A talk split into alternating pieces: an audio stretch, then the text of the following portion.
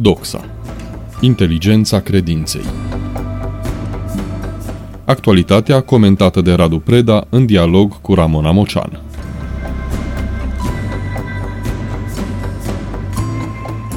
Bun găsit, vă spun, stimați ascultători, la o nouă întâlnire aici la Radio Renașterea. Bun găsit, Radu Preda! Tema de discuție pe care astăzi o propun vizează interogația cum umplem timpul. Ce va face umanitatea cu din ce în ce mai mult timp, odată cu robotizarea tot mai mare? Radu Preda, suntem în mult dorita vacanță școlară de câteva săptămâni deja. Acum se încheie și admiterile la facultăți. În vacanță, concediu sau pauza dintre două capitole de viață, să ne punem problema ce mai înseamnă condiția de turist astăzi. Mai ales după pauza forțată din pandemie, dar și pe fundalul protestelor mișcărilor ecologiste, precum recent în Germania, care văd în turism un factor poluant major. Ce trebuie să vedem? Cum? Cât? Și întreb asta pentru că, având telefonul la îndemână, unora le este mai ușor să facă poze decât să-și facă o imagine despre ceea ce se află exact în fața lor. Perioada concediilor și a vacanțelor școlare este una propice călătoriilor. Mai departe, mai aproape, pe continent, pe alte continente, în diverse alte locuri ale lumii, cunoscute, mai puțin cunoscute sau chiar nebănuite. Ca unul care la rândul meu am călătorit mult și ca ajutorul Dumnezeu voi mai călători alături de mulți dintre cei care ne ascultă, mi-am pus tot timpul întrebarea ce înțelege un turist din ceea ce vede. Am să vă dau un exemplu concret.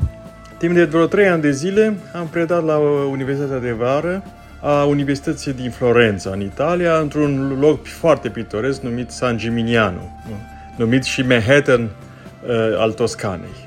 Un orășel medieval cu turnuri înalte, foarte prizat de marele public turistic mondial, sigur, în mijlocul Toscanei, a zonei de Chianti, de vinuri bune și de climă minunată. Și eram cazat într-un astfel de turn, într-un hotel de altminteri foarte scump și vedeam cum pe strada principală a orașului, de dimineață până seara târziu, autocarele lăsau la una dintre porți pe turiști, după aceea îi culegea, cum s-ar spune, la poarta cealaltă.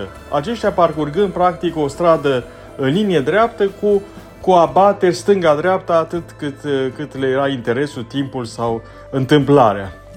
Și, practic, mi-am văzut imaginea unei digestii, ca un imens tub digestiv, oamenii aceia consumau spațiu. Sigur, cu poze, cu toate celelalte. Și nu pentru că aș fi avut suspiciunea că vin și văd ceva pe care nu-l înțeleg, fac poze pentru a se informa mai târziu acasă pe unde au fost. Nu prezumția de superficialitate m-a mișcat atunci, ci modul acesta de a trăi un loc practic necunoscându-l. Ce poți să spui despre un oraș, de pildă, și despre istoria lui, despre frumusețile lui, dacă le-ai văzut fie în trecere, fie dacă cumva muzeul e închis, nici măcar nu le-ai văzut și le revezi eventual pe internet.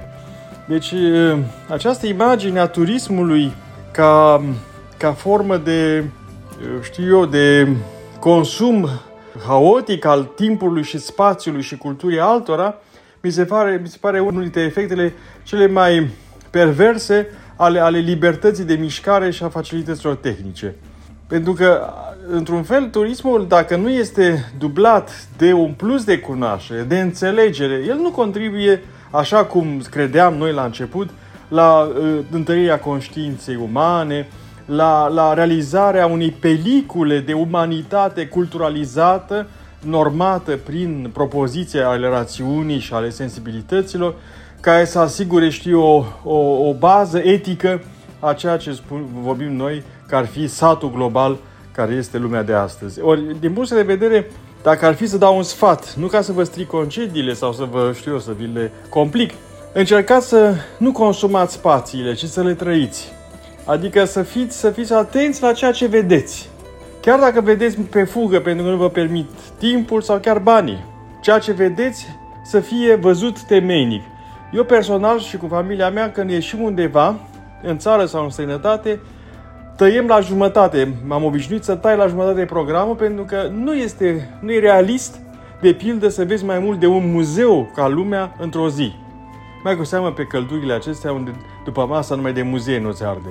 De aceea, dacă ar fi să dau un sfat de vacanță, să zic așa, pastoral, încercați să fiți profunzi în drumul dumneavoastră, în istorie și în spațiu, astfel încât să ajungeți în situația ca acasă, cu ani, să puteți la propriu trăi, nu doar în amintirea evenimentelor frumoase ale familiei, nu doar din amintirea pozelor cu copiii când erau mici, nu doar din amintirea cărților citite, ci iată cum se întâmplă de atâtea ori să trăim și să trăiți și din amintirea locurilor unde ați fost și unde eventual nu mai puteți din binecuvântate pricini să mai ajungeți prea repede.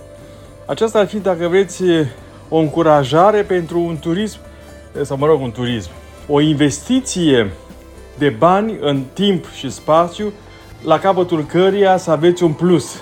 Iar nu ceea ce văd eu și vedeți dumneavoastră, bineînțeles, în spațiu virtual, fotografii puse doar așa pentru a se enerva vecina că iar s-a dus Popescu de la 2 în Bahamas sau că iar își Popeasca de la 4 este nu știu cu ce bărbat mai tânăr pe malul unei mări azur și cu palmieri în fundal. Deci modul ăsta superficial de a ne raporta la spațiu și timpul altora trebuie să ne gândim că se poate întâmpla și nouă, astfel încât întrebarea câți dintre cei care vin în România își fac timp și au resursa emoțională și intelectuală de a ne cunoaște. Și de aceea, pentru un astfel de raport cinstit între țări, între oameni, culturi și iată și tradiții religioase, e important măcar una dintre părți să fie serioasă. Și dacă nu așteptăm de la alții, măcar să cerem de la noi acest lucru. O vacanță binecuvântată! Concluzionând, stimați ascultători, indiferent unde mergem în vacanță sau chiar cu ocazia altor tipuri de călătorii, se pune întrebarea ce înțelegem ca turiști. Turismul, spune invitatul meu, trebuie dublat de un plus de cunoaștere, altfel trăim un loc necunoscându-l și întruchipăm imaginea exclusivă a turismului ca formă de consum haotic al timpului, spațiului și culturii altora. Așadar, să fim atenți la ceea ce vedem, să nu consumăm spațiile, ci să le trăim, să adaptăm programul așa încât să fim profunzi în drumul nostru în istorie, generând amintiri autentice. Dragii mei, alături de invitatul meu Radu Preda și împreună cu colega mea Viorica Văscu de la pupitrul tehnic al rubricii, vă mulțumim pentru atenție, vacanță frumoasă și numai gânduri bune! DOXA. Inteligența credinței.